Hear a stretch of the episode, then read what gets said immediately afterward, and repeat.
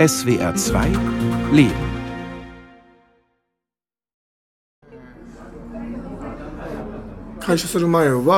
Ich saß insgesamt zwölf Jahre im Gefängnis. Ich wurde zweimal verurteilt, zu sieben Jahren und zu siebeneinhalb Jahren. Jetzt bin ich 52 Jahre alt und ein Geschäftsmann und Vizepräsident in meiner eigenen Immobilienfirma. Satoshi Matsuda war einmal ein Yakuza. Der japanische Ausdruck steht sowohl für die Gangster als auch für die Gangsterbanden in Japan, die oft mit der Mafia verglichen werden. Matsuda gehört zu den wenigen Yakuza, die es geschafft haben, ihre Bande zu verlassen und sich ein bürgerliches Leben aufzubauen. Auch Joji Yoshida war lange ein Yakuza, hat 46 Jahre im Gefängnis verbracht. Doch auf seine alten Tage, von Krankheit schwer gezeichnet, hat er es geschafft, die Verbrecherwelt zu verlassen. Er wurde zum Christen. Ich kam insgesamt neunmal ins Gefängnis. Aber während der Haft habe ich auch Straftaten begangen. Einmal habe ich jemanden erstochen. Beim letzten Mal, als ich aus dem Gefängnis kam, verschlechterte sich meine Gesundheit. Ich bin jetzt 73 Jahre alt, krank und kann nicht mehr ohne Stock gehen. Japans Yakuza ist berühmt und berüchtigt. In Japan als furchteinflößende Macht der Unterwelt spezialisiert auf Schutzgelderpressung, den Handel mit synthetischen Drogen und mit besten Verbindungen in Politik und Wirtschaft. Im Ausland kennt man diese japanischen Gangster wegen ihrer großflächigen bunten Tätowierungen auf Brust und Rücken und ihrer Bandenkriege mit blutigen Schießereien auf offener Straße. Die japanische Gesellschaft tolerierte die Yakuza zehntelang. Ihr Ehrenkodex schreibt ihnen nämlich vor, einfache Bürger in Ruhe zu lassen – Sie begehen keine Einbrüche oder Raubüberfälle und stören die öffentliche Ordnung nicht. Morde geschehen meist in den eigenen Reihen. Sie unterhalten offizielle Büros und stehen mit dem Bandennamen im Telefonbuch. Doch als sie immer reicher und einflussreicher wurden, gingen Politik und Polizei gegen die organisierte Kriminalität vor. Gesetze und Verordnungen legten ihre Einnahmequellen trocken. Und ein Yakuza-Mitglied bekommt kein Bankkonto, keinen Kredit für Auto oder Sofa, kann keine Wohnung mieten. Das Verbrecherleben ist hart geworden und lohnt sich nicht mehr. Viele möchten daher ihre Bande verlassen. Doch der Ausstieg ist schwer. Satoshi Matsuda trägt ein schwarzes T-Shirt. Darüber ein schwarzes Jackett. Um den muskulösen Hals hängt eine große silberne Kette mit einem gelben Stein. Sein Smartphone steckt in der Brusttasche des Jacketts. Nur die filigrane Hornbrille mildert die bedrohliche Erscheinung des breitschultrigen Mannes etwas ab. Während des Gesprächs legt Matsuda seine Hände immer so auf den Tisch, dass man seine Finger nicht sehen kann. Darauf angesprochen zögert er kurz. Dann greift er mit der rechten Hand nach dem kleinen Finger seiner linken Hand, zieht kräftig daran. Es ertönt ein Ploppgeräusch. In seiner rechten Hand hält Matsuda nun ein Stück weiches Plastik, das aussieht wie ein halber Finger samt geschnittenem Nagel. Es ist eine Prothese für zwei Glieder, die ihm am kleinen Finger der linken Hand fehlen. So etwas kann man sich heutzutie überall machen lassen. Diesen Ersatzfinger habe ich aus einem berühmten Geschäft in Kyoto. Die zwei Fingerstücke hatte sich Matsuda einst selbst abgeschnitten. Die Selbstamputation am vierten und fünften Finger ist in der Yakuza-Welt weit verbreitet. Denn indem er ein Fingerstück überbringt, kann sich ein Yakuza bei seinem Boss für einen Fehltritt entschuldigen und sogar eine Kreditschuld abtragen. An den verkürzten Fingern lässt sich ein Yakuza aber leicht erkennen. Das erschwert den Wechsel in ein bürgerliches Leben. Matsuda hat es trotzdem geschafft. Und obwohl er sich noch kleidet wie ein Gangster, hat er als Geschäftsmann Erfolg. In erster Linie betreibt meine Firma ein Solarkraftwerk. Wir haben aber auch zwei Restaurants und einen Kindergarten. Er ist Mitbegründer und Mitbesitzer eines kleinen Immobilienunternehmens, das sieben Leute beschäftigt. Jeden Tag geht der 52-Jährige in sein Büro in Idabashi, einem zentralen Bezirk von Tokio. Yakuza war er bis zu seinem 40. Lebensjahr. Dann lehrte ihn die zweite lange Haftstrafe eine wichtige Lektion. Dabei lernte ich viele Leute kennen und musste feststellen, dass meine Werte ganz anders waren. Als Yakuza dachte ich immer, ich bin der Stärkste und alles, was ich mache, ist richtig. Aber wenn man erstmal, wie eben auch im Gefängnis, raus aus dieser Welt ist, dann zählt das gar nicht. Ich habe festgestellt, dass wir Japaner doch ziemlich klein denken. Langsam bekam er Zweifel an seinem Verbrecherleben. Dann eröffnete ihm das Schicksal einen Weg in den Ausstieg. Der Anlass war, dass mein Oyabun, mein Bandenchef, Selbstmord beging. Darauf löste sich meine Bande auf. Dazu kam mein Wille, mit diesem Leben aufzuhören. Das war ganz wichtig. Satoshi Matsuda hatte Glück. Im Gefängnis fand er einen Unterstützer, der ihm half, ins Immobiliengeschäft einzusteigen. Im Gefängnis war ich so eine Art Leibwächter für diesen Mann. Von ihm habe ich sehr viel gelernt und wichtige Kontakte bekommen, da er sehr gut befreundet war mit dem Gründer einer bekannten Immobilienfirma. Das Handwerk hatte er bereits als Yakuza gelernt, als er Schwarzgeld in Grundstücke und Wohnungen investierte und zur Tarnung auch als Makler arbeitete. Auf diese Weise konnte Matsuda relativ glatt ein normales Leben beginnen und eine Familie gründen. Aber die Schatten der Yakuza-Welt sind lang. Seine Fingerprothese sei nötig, um seine Vergangenheit zu verbergen. Ich habe das Gefühl, dass die japanische Gesellschaft mich nicht akzeptiert. Man weiß, dass ich ein Unternehmen führe und etwas ganz anderes mache. Aber es ist typisch für Japan, dass man mich dennoch ablehnt. Auch die Tätowierungen auf seinem Oberkörper brandmarken ihn. Zwei von drei Gangstern sind tätowiert. Der Ursprung liegt im japanischen Mittelalter, als man Straftätern ein Schriftzeichen in die Haut ritzte. Ihre Körperbilder stigmatisieren die Yakuza. Denn Tätowierte dürfen nicht in die öffentlichen heißen Bäder, in denen Japaner gemeinschaftlich entspannen. Satoshi Matsudas bürgerliches Leben ist eingeschränkt. Meine Geschäftspartner wissen, dass ich eine Firma habe und kein Gangster mehr bin. Aber wenn ich mit ihnen Golf spielen gehe, dann können wir anschließend nicht zusammen in das heiße Bad vom Club gehen. Aber er kann darüber nicht klagen. Ich bin selbst schuld. Ich war ja ein Yakuza. Es bringt also nichts, wenn ich jetzt weine und darüber jammere, dass ich nicht akzeptiert werde. Ich kann einfach nur weitermachen.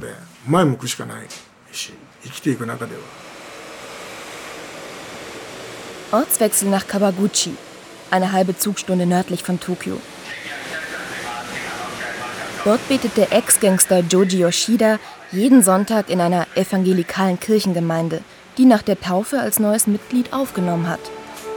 Er trägt Jeans, eine billige Stoffjacke, ein kragenloses Hemd. Trotz seiner 73 Jahre strahlt er durch seine selbstbewusste Körperhaltung Stärke aus.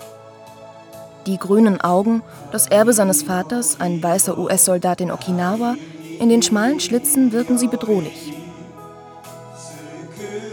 Japanische Augen sind normalerweise tiefschwarz.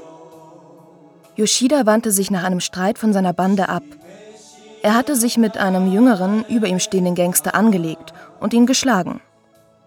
Dieser Mann verriet ihn daraufhin an die Polizei. Ich wurde verpfiffen, als ich 55 Jahre alt war. Die Polizei fand drei Kilogramm Stoff bei mir. Ich wurde wegen Drogenhandel verhaftet und musste acht Jahre ins Gefängnis. Mein Bandenchef wollte mich nicht mehr unterstützen. Ich hatte dann mehrere Angebote von anderen Gruppen, aber meine Gesundheit verschlechterte sich. Ich kam ins Krankenhaus und es wurde wirklich kritisch. Da habe ich gebetet und wurde gerettet.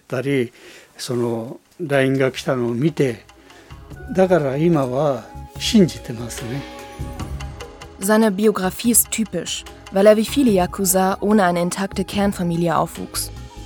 Der Vater verschwand bald nach seiner Geburt. Die Mutter gab ihn als Kleinkind in ein Heim. Als Teenager kam er mit dem Gesetz in Konflikt und landete in einer Besserungsanstalt. Danach schloss er sich einer Yakuza-Bande an. An den feierlichen Aufnahmeakt erinnert sich Yoshida noch heute. Beim Eintritt gibt es die Sakazuki-Zeremonie. Man tauscht ein Schälchen Reiswein mit seinem Oyabun, dem neuen Vater. Die Welt der Yakuza ist wie eine Familie organisiert. Neue Mitglieder erhalten auch ältere Brüder. Später wird man selbst Vater. Das ist der große Reiz für mich gewesen. Die Yakuza sind Außenseiter in Japan. Sie kommen oft aus armen Verhältnissen und haben eine geringe Schulbildung. Ihre Familien sind häufig nicht intakt. In der Kindheit haben sie wenig oder keine Mutter- und Vaterliebe erfahren, sagen japanische Experten. Das Aufnahmeritual zelebriert die Gangsterbande als Ersatzfamilie. Diese Struktur erzeugt gegenseitige Loyalität und ein Gefühl der engen Zugehörigkeit. Daher kehrte Yoshida immer in den Schoß dieser Gruppe zurück. Auch wenn es im Gefängnis nicht schön ist, ich kannte keine familiäre Wärme in der Kindheit und deswegen habe ich mich gefreut, wenn ich dann wieder zurückkam zu meiner Quasi-Familie.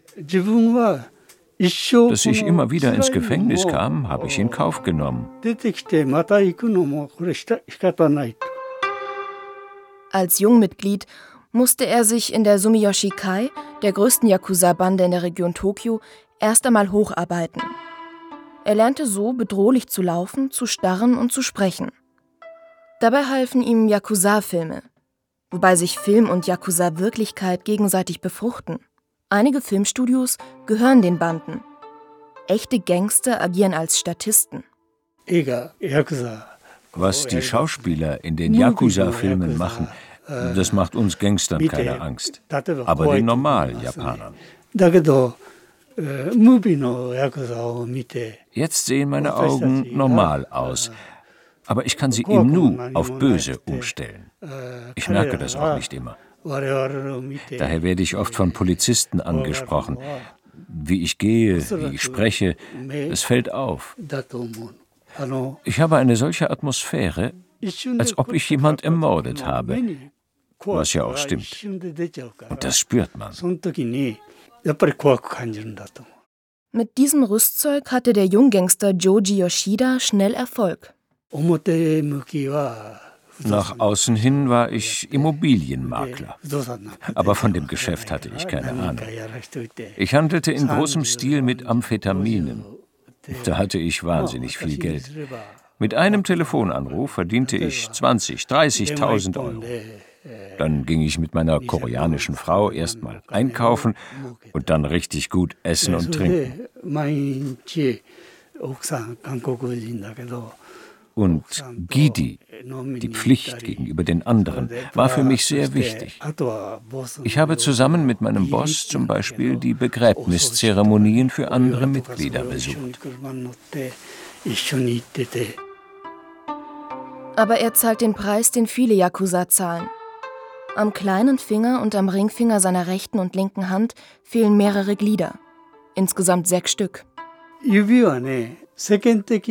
Die übliche Vorstellung ist, dass der Finger abgeschnitten wird, wenn man etwas falsch macht. Aber wir nennen die Finger auch Finger für die Hilfe und opfern sie, um durch dieses ernsthafte Zeichen eine kritische Situation zu überwinden. Ich stelle dann meinen Finger zur Verfügung für einen Untergebenen, für meine Familie oder meine Bande. Und das passierte eben ein, zwei, drei, vier, fünf, sechs Mal. Ja, sechs Mal. Und auch Yoshida ist tätowiert. Er öffnet sein Hemd weit und zieht es über die Schultern zurück. Auf seine Wirbelsäule hat er sich die vier Schriftzeichen von seinem Boss senkrecht übereinander schreiben lassen. Ein bunter Drache schmückt Brust und Rücken. Wir tragen die Tätowierungen nicht offen, denn es geht nicht ums Angeben, sondern ein richtiger Yakuza-Mann muss beweisen, dass er die starken Schmerzen beim Tätowieren ertragen kann. Das ist der eigentliche Sinn. Und das unterscheidet sich von heutigen modischen Tattoos. Auf sein langes Gangsterleben blickt er mit gemischten Gefühlen zurück. Der christliche Glaube und die versprochene Absolution seiner Sünden trösten ihn etwas. Was ich vom Christentum gelernt habe, ist, dass ich in den Himmel komme, egal was ich gemacht habe. Ich muss nur glauben und mein Leben bereuen und ehrliche Geständnisse machen. Das Ausscheiden der zwei ehemaligen Yakuza-Gangster aus ihren Banden steht für einen nationalen Trend. Vor 60 Jahren gab es noch über 180.000 Gangster in Japan. Heute ist das Yakuza-Verbrechertum ein Schatten seiner selbst. Die Banden zählen nur noch 25.000 Mitglieder. Allein in den vergangenen zehn Jahren schrumpfte ihre Zahl um zwei Drittel. Nicht nur gesetzliche Vorschriften drängten sie aus ihren klassischen Geschäften wie Schutzgelderpressung und Drogenhandel. Es gibt auch viel weniger zu verteilen, weil das Wirtschaftswunder endete. Zudem alterten die Verbrecher mit dem Rest der Bevölkerung. Bald existieren die Yakuza nur noch in der Welt der Filme, so wie schon die Samurai. Ein kleines bisschen hat es auch mit Menschen wie Hidemori Gen zu tun, dass die Yakuza immer weniger werden. Gen ist ein Sozialarbeiter, der aussteigewillige Gangster auf ihrem Weg aus der Bande ins bürgerliche Leben begleitet. Die japanische Gesellschaft ist gnadenlos und rücksichtslos. Viele Yakuza wollen aussteigen, aber sie finden keine Arbeit. Und die Yakuza haben keine Ausbildung und keine Berufserfahrung. Gleichzeitig werden sie wegen ihrer verkürzten Finger und Tätowierungen nicht akzeptiert. Wenn sie aus dem Gefängnis kommen, möchten sie normalerweise wieder zurück in ihre Bande, weil sie sonst keine Chance bekommen. Auch Satoshi Matsuda halfen beim Ausstieg nicht nur die Kontakte zu einem bekannten Immobilieninvestor. Hidemori Gen unterstützte ihn ebenfalls. Ich saß in einem Taxi. Dort hing ein Informationsblatt über Hidemori Gen an der Trennscheibe. Ich kannte Gen aus dem Fernsehen. Auf dem Blatt stand eine Telefonnummer und dass man ihn immer anrufen kann. Schon bei der ersten Begegnung hatten wir das Gefühl, dass wir uns lange kannten. Wir waren auf einer Wellenlänge. Der Sozialarbeiter, ein freundlicher Mitsechziger mit Hornbrille, ist koreanischer Abstammung und dadurch, wie die Yakuza, ein Außenseiter in der Gesellschaft. Man nennt Hidemori Gen auch den Samariter von Kabukicho, dem Rotlichtviertel von Tokio. Denn seine Anlaufstelle für aussteigewillige Gangster liegt mitten in dieser traditionellen Hochburg der Yakuza, mit engen Gassen voller Bars, Kneipen, Massagesalons und Love-Hotels. Als erstes ruft Gen im Auftrag des Aussteigers dessen Oyabun, den Bandenchef, an damit dieser ein offizielles Papier unterschreibt, das die Entlassung aus der Bande bestätigt. Mit seinen Kontakten vermittelt er ihnen eine einfache Arbeit, die keine Vorbildung erfordert. Zum Beispiel als Hilfsarbeiter beim Abbruch von alten Häusern oder in der Küche von Restaurants. Allerdings gäbe es noch ein Problem, erzählt der Sozialarbeiter. Diese Leute haben nie richtig gearbeitet. Im Gefängnis gibt es auch kaum Kommunikation, daher können sie nicht mehr gut mit normalen Leuten sprechen. Und die Gesellschaft lehnt sie wegen ihrer Vergangenheit ab. Da müssen sie durch und erst mal lernen, was Arbeit überhaupt heißt. Dafür hat er eine eigene Lösung entwickelt. Er betreibt nebenher ein Restaurant für Gyoza, für chinesische Maultaschen. Dort lässt Hidemori Gen Ex-Yakuza ein paar Stunden täglich arbeiten. Sie servieren das Essen und bedienen die Gäste. Auf diese Weise üben sie neben regelmäßigen Arbeitszeiten auch den höflichen Umgang mit ihren Mitmenschen ein. Auf seine Bilanz ist er ziemlich stolz. Jedem zweiten der von ihm Betreuten gelingt der bürgerliche Neuanfang. Auch der kranke Ex-Yakuza Joji Yoshida erhielt Hilfe. Und zwar von Tatsuya Shindo, dem Pastor, der ihn taufte. Shindo war früher selbst ein Yakuza und in der gleichen Bande wie Yoshida.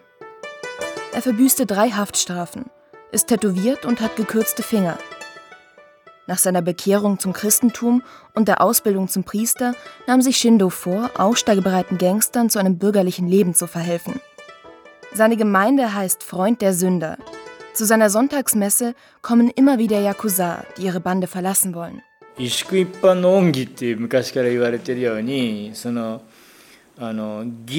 Die Yakuza ist wie eine Familie. Dort gilt Gidli als oberstes Gebot. Das heißt, man muss zurückgeben, was man erhalten hat. Also kämpft die ganze Bande für dich, wenn dir etwas angetan wird. Außerdem weiß jedes Mitglied sehr viel über die Geschäfte der Bande. Deswegen lässt man niemanden gerne ziehen. Also ist es wahnsinnig schwierig, diese Familie zu verlassen. Daneben nennt Shindo eine weitere Ursache, warum der Ausstieg ein schwieriger Prozess ist.